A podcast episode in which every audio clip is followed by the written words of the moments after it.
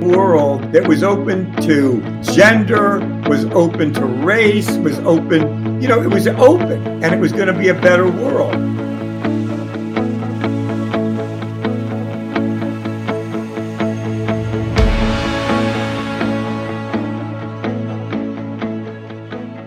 Welcome back to Diversity on Fire. This is your host, Heather. Diversity on Fire is on a mission to inspire new thoughts and dialogue by sharing our open conversations on all types of diversity related topics. Joining me today is Jon Melrod. Jon is the author of Fighting Times Organizing on the Front Lines of the Class War. He's also a lawyer, activist, survivor, and advocate for the unheard. Welcome to the show, Jon. Thank you very much. I really appreciate being on the show. Definitely today, it's International Women's Day, and I want to give a shout out if this is the appropriate place to the history of what this is all about. Absolutely. Yeah, you just shared that, but we weren't recording. So, yes, feel free. I'd love for you to share that again. Well, I think it's really important because it's great that it's become Women's International Women's History Month, but I think in a way that diluted what the original day was about. And on March 8th, 1908, women workers in the needle trades marched through New York City's Lower East Side to protest child labor, sweatshop working conditions, and demand women's suffrage. Beginning in 1910, March 8th became annually celebrated at International Women's Day. So it was a very specific fight that women were carrying on and spearheading in the needle trades, in the union movement. And as I just read this to you, I said to myself, wow, I just been reading articles about child labor again in the New York Times. Sweatshop working conditions are like Amazon warehouses. And women's suffrage, they're taking away suffrage of people of color right now, their vote. So in some ways, we've got to we've got to preserve what we started in 1908 right? It, that's it's it is a sad uh, truth that we are certainly circling back in a lot of ways. So yeah i appreciate that uh, that you sharing that. So there's a couple questions that i kind of start with always for all guests. One is to ask you um, your thoughts on a specific term related to diversity. So i would like to know what to you what the term equity means in terms of human equity, not property equity, but human equity. How does it what does it mean to you and how have you seen it affect you or those around you? Well, that's really an apropos question because my my this is just a specific example and then we'll go into the larger question. But my sons run a well they've now built up three independent dispensaries, cannabis dispensaries. And they're based on a very discrete set of principles. Only sun grown, you know, only done where there's organic or better yet, um, biodiversity. Um, and so, you know, we call it mud shoe. You know, our people go up to the farmers, the small farmers in Mendocino and Humboldt, who we're really working with to keep their farms alive. But our store in San Francisco that we just opened could only be opened if we had an equity partner.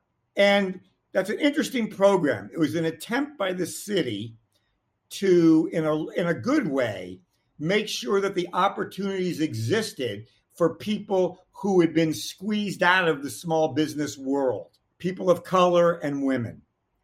Okay. So this program was set up. But the way all things seem to happen in this country, the big entrepreneurs and venture capitalists got a hold of that and they started paying a front person to be their equity person. What we have done is my son was just telling me this yesterday, it's coincidental. They have an equity partner and they have really used the, the position to train her how to run a business, how to be a flower buyer of good cannabis, you know, how to learn the business from top to bottom. So she's really benefited from the skills of being an equity partner. It's not a phony setup where we put a person of color or a woman out there as our face, but you know the so this is what equity means. Equity means providing opportunity, benefits to people who've been denied those opportunities. And it, it can go back to when I was in college in Madison and we struck for a couple of weeks for Black student studies, ethnic studies, and for the admission of more Black students. And at the largest point, we had 10,000 people march on the state capitol at night, 98% of them white, supporting Black students, ethnic studies, and the admissions of more Black students. Now I, I, I live in fear of the day to day news from Florida. What new right can they take away today?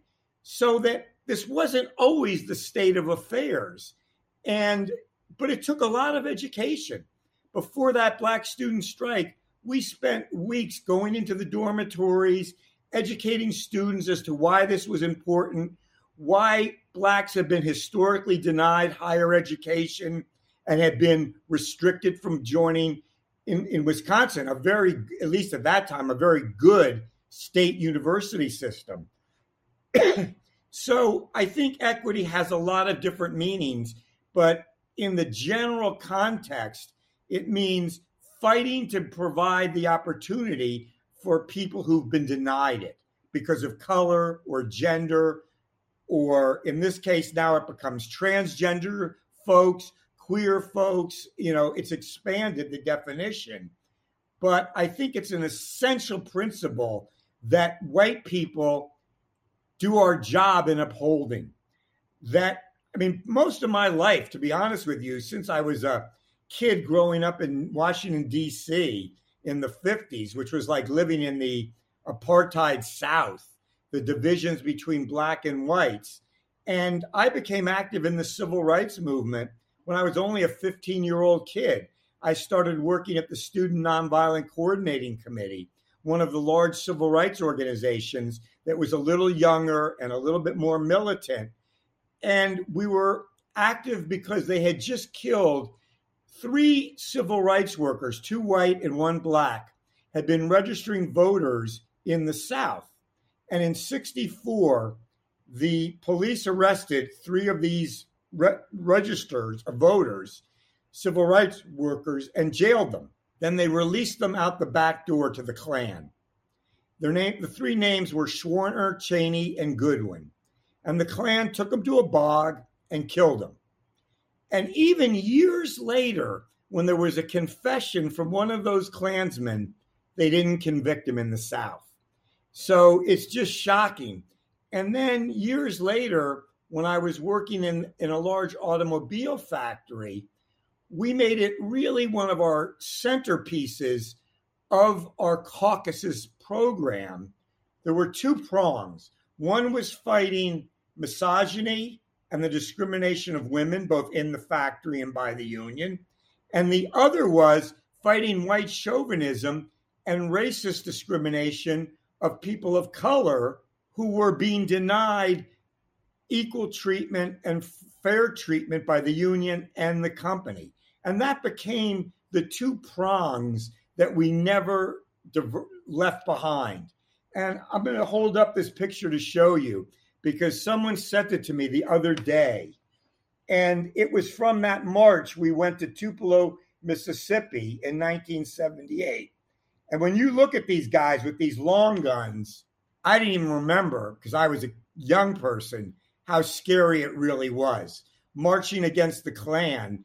And I have a picture in my book, which I'd like to encourage people to get if they go to my website, jonathanmelrod.com. We put it on sale by 40% because of all these podcasts like yours that have so been so great in putting me on, where we show the police station, Tupelo police station, and out outer marching 25 white hooded Klans members who were the police.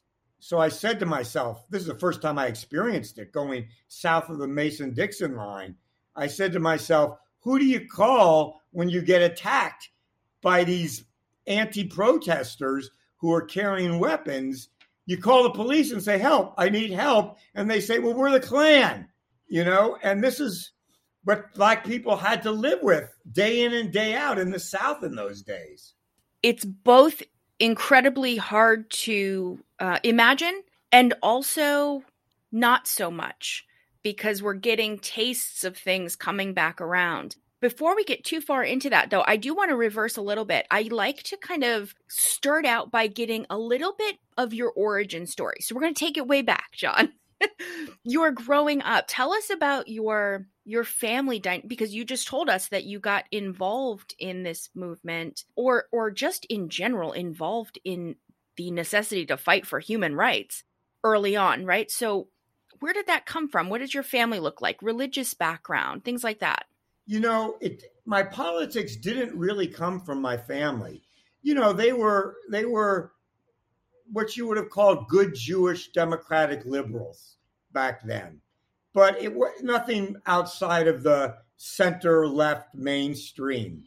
But growing up in DC, there were so many in your face examples of the mistreatment and second class citizenship of Black people who were close at that point to being the majority of the city and now are. And I can remember so well as a kid taking the bus. And in the Northwest quadrant where I lived, Northwest DC, the buses all had air conditioning and it was 100 degrees outside. You got outside of the Northwest quadrant, there wasn't a single air conditioned bus in the black neighborhoods. Then at 10, we used to go to the amusement park, Glen Echo in Maryland. And in 1960, when I was 10, students from Howard University, the black university in DC, picketed Glen Echo to integrate it. Now, as a kid, I hadn't realized there weren't black kids.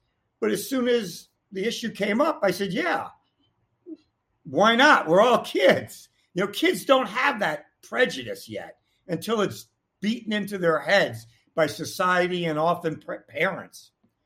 And the white racists in the area came out in force. To them, it was the worst thing they could imagine. Their kids having to share merry-go-rounds and swimming pools with black kids. And in the, there was quite a bit of violence where they attacked the Howard University students. And in the end, the white racists threw bleach into the pool. So none of us could go swimming, and the whole Glen Echo shut down. Well, to me, I'll never forget thinking, who is it that cares if black kids share the pool with us when it's 105 degrees out in DC? And it was these kind of events. See, when we went on a driving trip, you know, in the old days, well, you're way too young, but you know, when your parents first got a car and they had a Chevrolet Impala four door, and we'd go out to the countryside to just drive through Virginia and there would be black chain gangs chained together at the ankles doing work on the side of the roads with these big, big white guards on horses with long guns. And it was like, what, what you know, what is this? It's just a scene out of purgatory. I mean, and I think it was those experiences that really instilled in me an understanding that racism really hurt other people all around me and that I felt like I had a need to do something about it. So when I read about these young civil rights workers who were only a couple of years older than me being killed by the Klan, much to my parents' surprise, I said, I'm going to work at the SNCC office, the Student Nonviolent Coordinating Committee's office. And I used to take three buses course, one was air conditioned in the Northwest side. Then when I transferred to go into the black community, they weren't. And I would take a bus every day to the SNCC office, and we sent out thousands of letters educating people into the murders by the Klan of these three civil rights workers and raising money for the civil rights movement. And I did that for the summer in 1965. I was still a high school student, so I had to go to school. But that instilled in me this lesson because that was the time when Stokely Carmichael was active, H. Rap Brown, early leaders of the civil rights movement. And they would come through our office and talk to us. and young black organizers from the South would need to take a break and would come up and they would sleep in the in the office and tell us stories of going out to register blacks to vote and how you know dangerous it was and how frightened people were. So that really left me with this goal of i'm going to do something about this in my lifetime. And of course i thought we were on a much better track until you know the murders of george floyd etc started happening and you know there was a backlash you know blue line blue lives matter that was just a denial of the fact that this goes on uh, this is where we were talking earlier about how it's it we're taking some some backward swings in my opinion it's really got to be fear based the only thing I can think is fear based, right? I, and that's that's kind of my opinion, but I'm I'm curious to to your opinion. Counterculture, right? Counterculture, something different, somebody that's not the same as you. Why do you think, or what have you seen in your experience as to why that scares people so much? Is it power control? Yeah, I really think, and I can go to point to examples of it where it's you know takes place among working working class and poor white people who feel that the few privileges they've been doled out will be taken away that that's what immigrants and blacks want and it's such a crazy thought because so many of the jobs if you're out here in California and you go into any restaurant the back kitchen is entirely you know latino men and women in this area, working, you know, really slaving 10 hours a day over the hot dishes, you know, just to make a very paltry wage in our minds. But they're the ones who are willing to do those jobs. And it's those are the jobs they're taking. I haven't heard of them taking any jobs for away from white workers in factories. You know, I mean, they're trying to get jobs in factories, but it's not to replace white people. It's to just be on the same level. So it's really unfortunate when this fear based anger, like at Glen Echo, boils over and creates these really horrible incidents. And I'll give you one other example from my youth because we've talked about my youth. And this was probably the one that the mo- had the most impact on me. My father took me to the high school football championship in DC. And I can't remember the exact date. I have it in the book. But it, it was it was obviously in the early 60s. And the teams that were lined up were a black public school team that was the top school in terms of the football team at that school, and then a white Catholic school and it was like creating the ingredients for something bad to happen. And in the fourth quarter, the referee, an altercation happened between players, like you see all the time some pushing, some shoving. The referee threw out the black player, expelled him from the game. And he was a very important player to the black team. And nothing happened to the white player. Well, you could feel the tension in the stadium. It was 50,000 people. The black fans were on one side, the white fans were on the other side. And it, the temperature just started rising because the white team then prevailed because the black team had lost their best player. And a my father said, We better leave. I, I don't think there's good things going to happen. And as we were in the parking lot, all hell broke loose.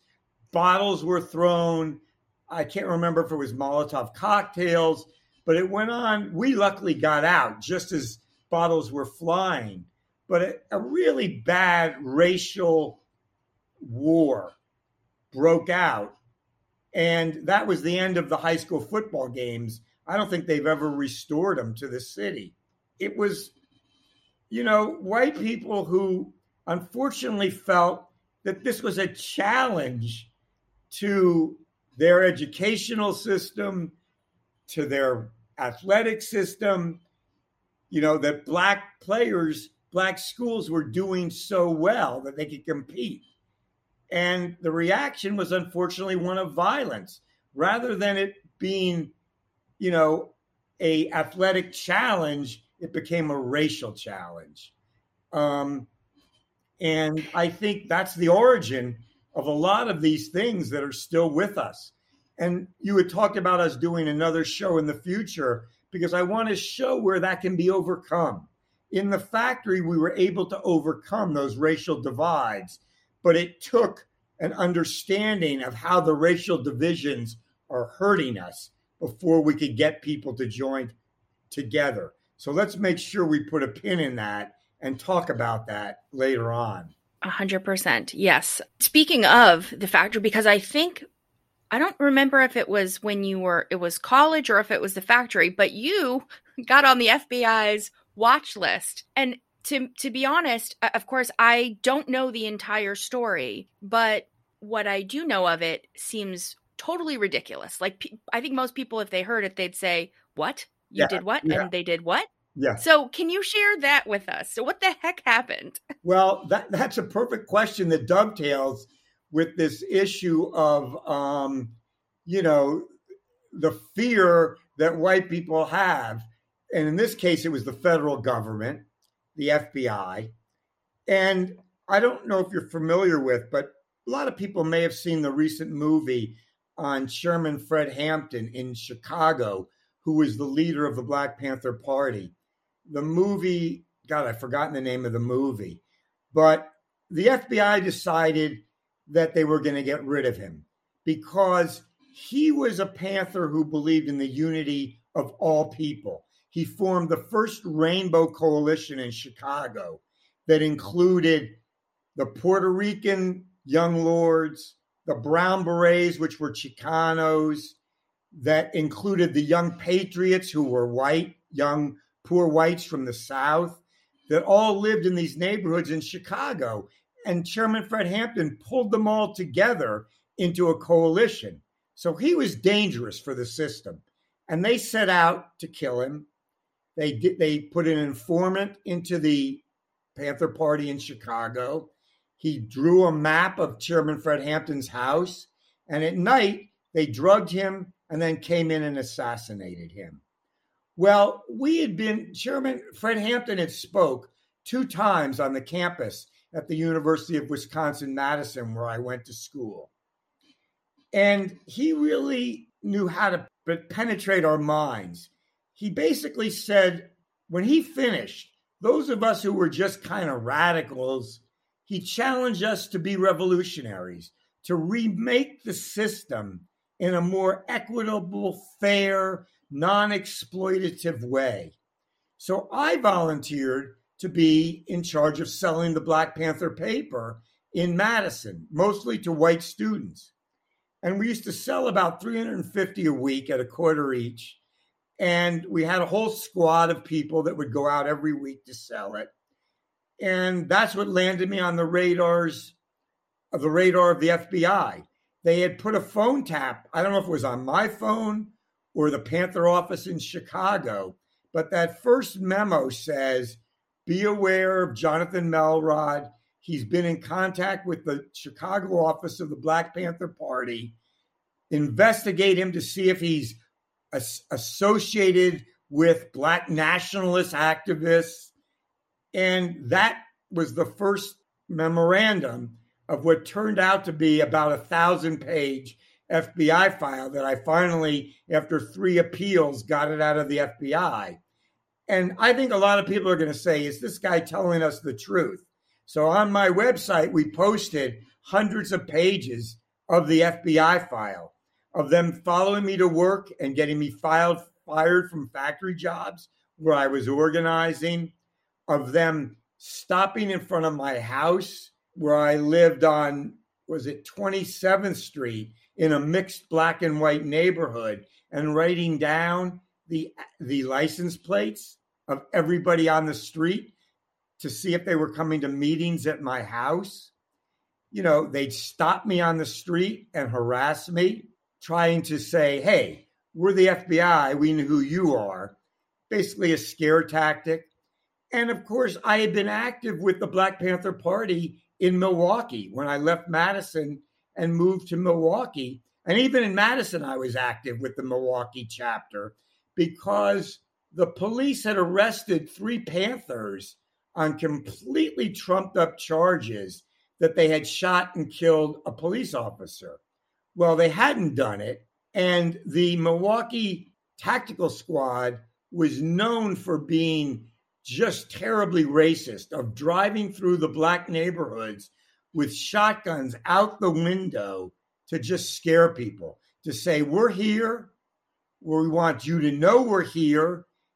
And they had long guns out the windows, traveling four cops to a car to scare the black community.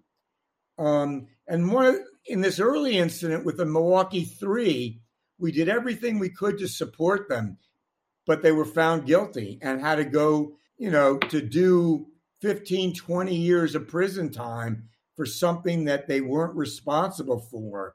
But because they had been in the Panther Party that was feeding children in Milwaukee, that had Lavetta X, or she wasn't a doctor then, but she became a doctor who had set up the free clinics for Black people who weren't being treated for sickle cell anemia, a particular disease that's in the Black community. So they were testing for that and they were arranging buses to take families up to visit prisoners in state prison because it was a typical behavior of the prison system to put blacks far away from their families in Milwaukee, like up in Green Bay. So families couldn't afford to get there. So they didn't, they really wanted to put a stop to the Panther Party in Milwaukee for doing, for launching these survival programs. And to do that, they set up these three Panthers on murder charges and, and sent them away. And, you know, that's scary. If you want to be an activist, you don't want to spend 10 to 15 j- years in jail on fake charges. So when we'd have a meeting at my house, they would come, they'd write down the license plates, and they would they would list who was an activist. Now they were blacked out, you couldn't read the names, but there'd be a list of 25 cars with the names redacted, blacked out of activists who were meeting to take up these these issues. Yeah, and I just as in very clear, very stark contrast to a story that you shared earlier and the picture that you held up that the KKK was a part of. So the KKK can exist and they don't need the FBI following them. But the black and I'm and I'm just I'm kind of relating here. And then the Black Panthers somehow so uh, it's just wild to me. It's comes to mind currently, and I'm interested in your thoughts on this I'm sure this has always been a thing, right? Freedom. Freedom rings true. The United States is a free place, right? And that's something that we have to fight for. And there's all this rhetoric, rhetoric around that. But the truth is, you're only free if you believe and act the way that the people in power want you to, or that suits their need or their agenda. Have you seen progress in your years to where we are now? Or do you feel like we're really in a wash and repeat cycle? that's a that's an interesting term. I'm going to borrow that from you in the future. Um, sure. but uh, you know, what's so disappointing to me, and it's a way to answer your question, is back in the late '60s and early '70s, I thought for sure the world was ours to change. You know, it just seemed like things were moving forward. Dr. King had led his march on DC. Malcolm X had been active until they assassinated him. You know, young people were going to Woodstock together. You know, we, we shared a youthful vision of the changes that could happen in this country. And so, you know, we all we wore bell bottoms and had long hair, and it was our form of rebellion. But with it went this very bonded community of young people. And when I got to Madison for college, in the first year, there was the Black student strike, which I've mentioned to you, but there was also this street party in the student neighborhood. Mifflin Bassett was known as the student neighborhood in Madison. And not such political, but somewhat political kids had called for a mass block party with all the bands from the 60s playing Grateful Dead music and Paul Butterfield and, you know, the Grateful, you know, the, uh, you know, Janis Joplin. And it was basically a party to to show we were against the Vietnam War and those type of things, but it was more to bond people together. And you know, hippies were out there in tie dye, dancing in circles in the street, and music was blaring from kids' houses with speakers, and it was just a good time. And sometime in the afternoon, all of a sudden, squad cars arrive in a line and they pull up in the middle of the block. They get out of the squad car and they say, This is an illegal assembly. We order that it be dispersed. Well, everybody thought, This can't, they're not really going to do anything. I mean, what are we doing? We're just dancing and, you know, listening to music, and some kids are smoking pot. But the cultural war existed back then because they gave us about two or three notices and then they just came through swinging their billy clubs and driving their cars through at high speeds.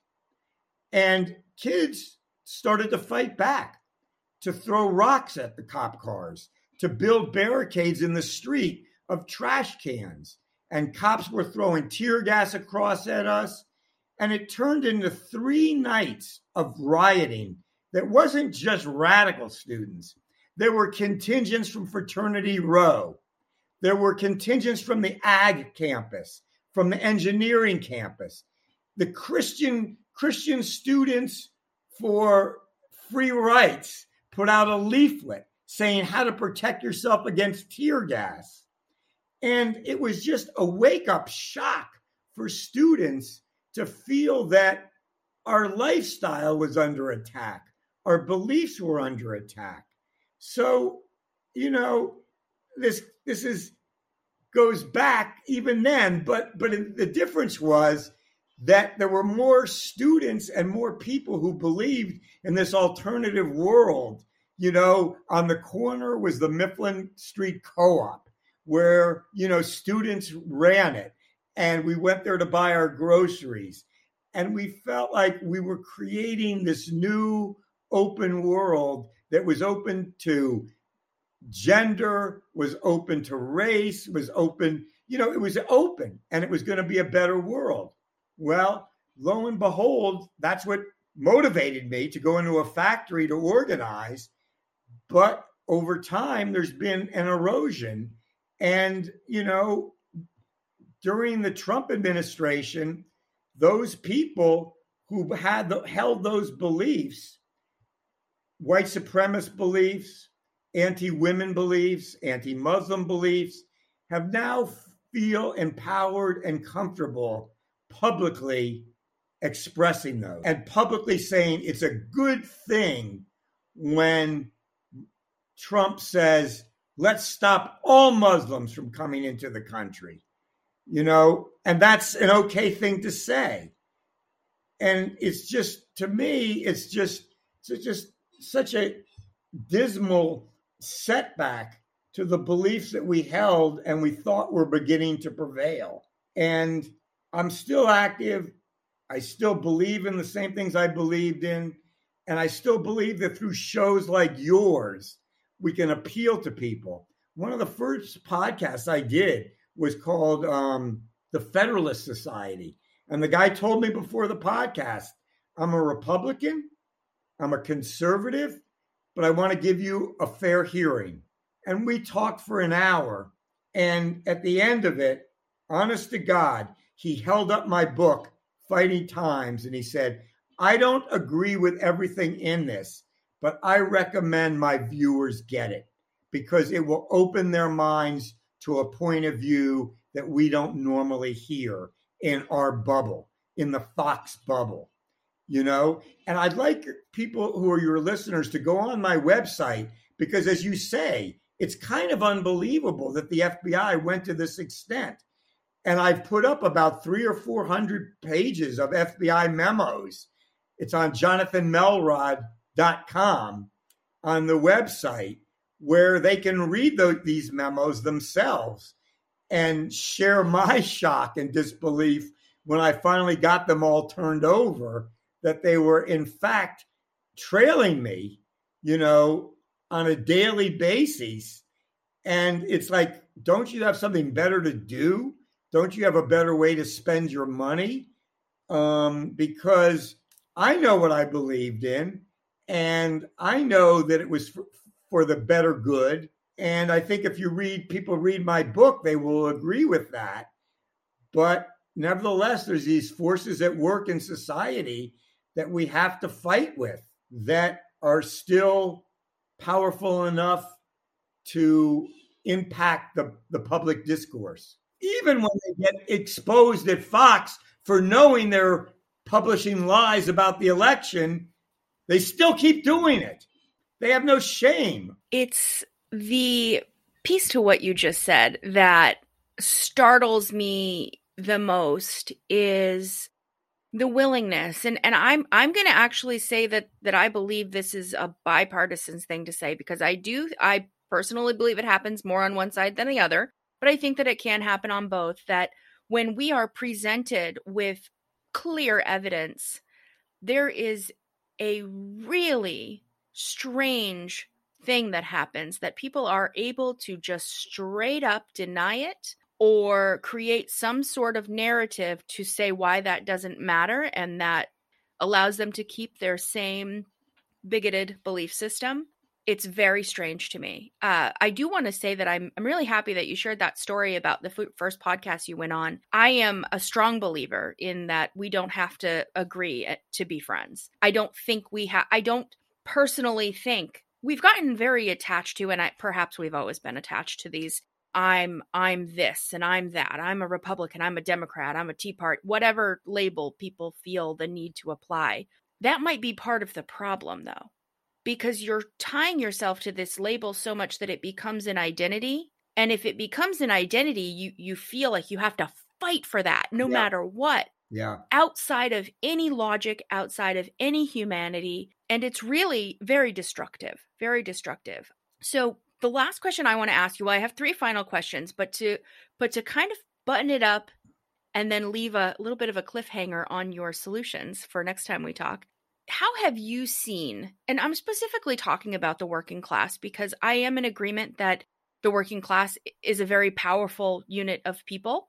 How have you seen the working class's thought process or change or not change over the years? Well, yeah, I don't want to take away from our next show by stealing some of the most some of the best examples, but I will say this, which is I was really discouraged when the incident occurred in Kenosha, Wisconsin, where the police shot, I can't remember his name. He was a, a black guy who was in his car, and I think they, God, I just can't remember his name. But then people came into town like Kyle Rittenhouse, that very young kid who wasn't even old enough, I think. I don't think he was 18. His mother had bought him a uh, AR-15, and he just thought that these were all enemies that he could shoot. And when I was in Kenosha for many, many years working at the American Motors factory, I believe if we had been there with the strong union we had with its very diverse membership of women, blacks, Latinos, that that kind of thing wouldn't have been able to happen. I believe that we would have gone out as a union and marched and not allowed that kind of crazy backlash to occur where you have these young kids and then they made him into a hero after that. He was, I think, at CPAC and they were cheering for him. And it was just this kid can't even drink a beer legally, yet you're cheering for him for having murdered some people at a demonstration. So you know, I, I think that's a change. And I think partially what happened is that working class people in a state like Wisconsin, where we used to have a lot of really decent union jobs in auto, in steel, where there was a much stronger identity of togetherness, those factories are all gone. Those unions no longer have the influence that they once had. And I think that's led in part to the, allow this other sort of Trumpian MAGA America to thrive because we haven't done a good enough job in showing them why MAGA doesn't do them any good in the long run, whereas someone like Bernie would have done. I mean, Medicare for all. Come on, it's a no brainer. I have Medicare. It's a great system. Some people say it's a socialist system. So be it. You know, I mean, if it's run well and it's a government program, I support it. And that we don't have a large enough poll at this point on our side of the equation to fight for these things that we know are right and that we know are wrong. Um, I hope that answered the first question. It does. It's a good example, and I think it's a good place to wrap up this portion of the conversation because I do, I do think there's so much more to all of this. And I really would love to hear some of your solution oriented thoughts. The last three questions that I always ask everyone, one of them actually is an action item. Um, so I ask the guest to share something with everyone listening, something small that we can do today. Something that, again, small because we want to be able to just take action to become more politically aware. And I want to just kind of crystallize this, not for you, but for anyone listening. What I mean by politically aware is know what your vote means, where it should go for your personal objectives, and also what's going on, who's in control. So that's kind of a lot, but what what can people do today to get more politically aware? Well, I mean, I think one thing is on the local level, I think people can have a big influence over local politics. You know, I know my son was very active in supporting a city council member in San Francisco who was a member of Democratic Socialist uh, America. And, you know, he was really out there championing very progressive things that would help everybody. Rent control in San Francisco. I mean, my God, a two bedroom house is now over $5,000. So kids have to have, you know, kids sharing rooms. I mean, young people, not kids. I'm now getting older, but, um, but you know, they all share, you know, multiple rooms. You know, I mean, just something like a rent control bill, you know, that comes from the bottom up from tenants, you know, is important. And there's so many things like that all over the country. You know, I mean, I don't really care what you do if you're doing something to make the world a better place. You know, that's what my father told me on his dying bed, actually. He says, Johnny, you know, I'm leaving, but I hope I've left making the world a little bit better, and I hope you do the same. So that's really what I can mostly say to people. Okay, I like it. In your current phase of life, what are five words, just words, that you would use to describe yourself? Ethical, moral, inspired, dedicated to making change, and dedicating to treat all people equally and fairly. Well, those are perfect words for this show. So that so that works out well. Exactly. Um, and then to stay in touch with you, um, I know you mentioned jonathanmelrod.com as your website. Is there anywhere else? Do you have social media, LinkedIn, yes, yes, anywhere else that you want people to go? Yeah, I've learned how to do social media, even though okay. I'm 72 my web my facebook page is jonathan melrod. And there's also a facebook page for fighting times book. Um, on instagram at jonathan melrod twitter at jonathan melrod. But i would really recommend people go to my facebook page jonathan melrod because we're very active. I have some young people who are helping me there's a tremendous wealth of information Today, we put up a posting about International Women's Day and Mother Jones, who was a, you know, going back to the turn of the century, a tremendous woman and fighter for miners and for women. You know, she's famous for when women were on strike in New England in the in the clothing manufacturers for taking a trainload of their children to New York, you know, to t- have them being taken care of during the strike. So there's there's all kinds of learning information. Um, you know, I, I had written something for Black History Month on a guy whose last name was Fagen, who was a black buffalo soldier at the turn of the century, who was sent to the Philippines to suppress the Philippines independence movement. When the very beginning of U.S. imperialism, they wanted to run the Philippines. And he and 15 other black buffalo soldiers went over to the Philippine side to fight for Philippine liberation. And that was syndicated on a number of papers around the country. All of that stuff can be found on my website or on my Facebook page. So I really encourage people to check them out. And maybe some people have checked it out before our next our next time we go on, and uh, they'll send us some questions that they want answered. Yeah, I love that. And so I'm going to make sure the links are in the show notes, but just so anyone that's listening, if you're trying to find this right now, Jonathan is uh, no H. So Jonathan, J O N A T H A N, Melrod. Thank you for doing that. yeah. So this sounds great. This was a really interesting first conversation and I'm looking forward to our next. So thank you so much for doing all the information that you're putting out there for everyone to look at and I can't wait to chat until next time. Well, thanks so much. You were a great host and I'm looking forward to our next time.